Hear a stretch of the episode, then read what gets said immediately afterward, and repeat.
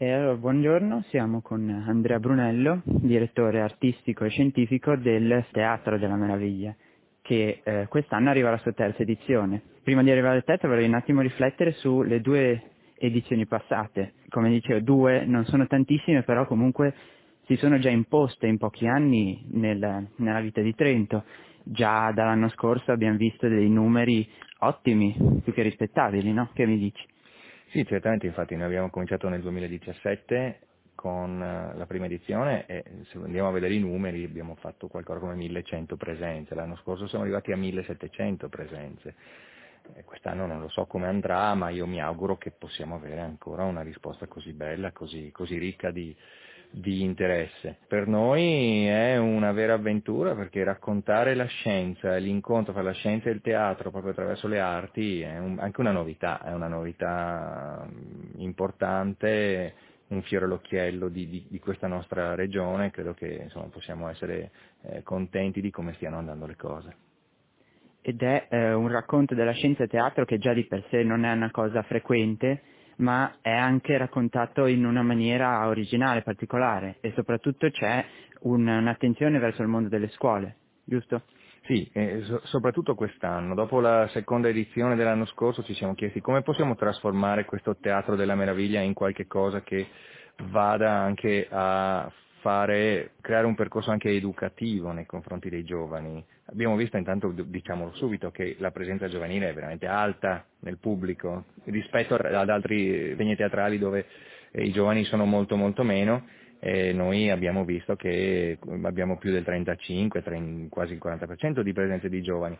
E quindi perché non cercare di trasformare quello che facciamo anche in un percorso che possa eh, generare curiosità, interesse e appunto senso di meraviglia nei giovani che poi magari abbiano voglia di andare ad approfondire.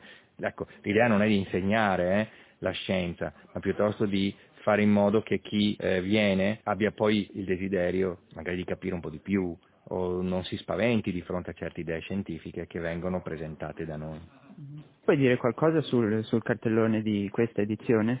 Sì, certamente, infatti mh, mm, si parlava dell'incontro con le scuole e con i giovani e questo è dedicato, sono i primi due giorni del 18 e 19 febbraio mattina e pomeriggio, i pomeriggi soprattutto sono aperti ad un pubblico generico, ma soprattutto agli insegnanti, a chi, a chi incontra i giovani, quindi gli insegnanti, i ricercatori, i professori, ma in realtà tutti. E sono momenti di approfondimento sulle buone pratiche, ecco, di come si racconta la scienza in una maniera un po' laterale. Avremo due lecture, ormai sono diventate un po' la nostra eh, specialità, fare queste augmented lectures, che sono queste lezioni aumentate, che incontreremo eh, con due ricercatori, Giorgio Guzzetta, che è un ricercatore della, della, Fondazione Bruno Kessler, e Tommaso Rosi, che è un, invece un ricercatore del Dipartimento di Fisica. Si parlerà di pandemie, si parlerà anche di visione o ipervisione, visione attraverso gli strumenti scientifici e gli strumenti elettronici. E poi avremo quattro spettacoli che sono diciamo così, il vero motore di questo Teatro della Meraviglia. E si parte da giovedì 20 febbraio con uno spettacolo di teatro-danza, uno dice teatro-danza cosa c'entra con la scienza, ma in realtà è una danza scientifica, è una trasformazione della scienza nella danza, costellazioni della compagnia Sosta Palmizzi, che è una compagnia molto importante nel panorama eh, nazionale italiano eh, mercoledì 20 febbraio. Il 21 febbraio, che è un giovedì, c'è Copernico non ci credeva, che è uno spettacolo di Mamimò, Mamimò una compagnia di Reggio Emilia. E Copernico non ci credeva cosa? Alle sue scoperte, che è un'altra dei paradigmi, insomma tutti crediamo che gli scienziati scoprono le cose e poi siano felici di averle scoperte, ci sono alcuni che scoprono cose così rivoluzionarie che si, si rendono conto che forse eh, eh, non è vero quello che hanno scoperto, in realtà Copernico ha scoperto cose assolutamente vere.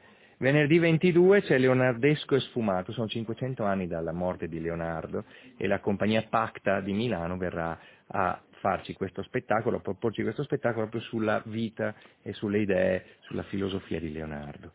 E il sabato 23 febbraio c'è L'uomo che pesò il mondo, che è un'altra storia affascinantissima di Henry Cavendish, questo, eh, questo scienziato inglese, molto eccentrico, molto particolare, che eh, fu il primo a misurare così la massa della Terra. E misurare la massa della Terra non è cosa facile, proviamo a raccontarlo. Grazie, in bocca al lupo.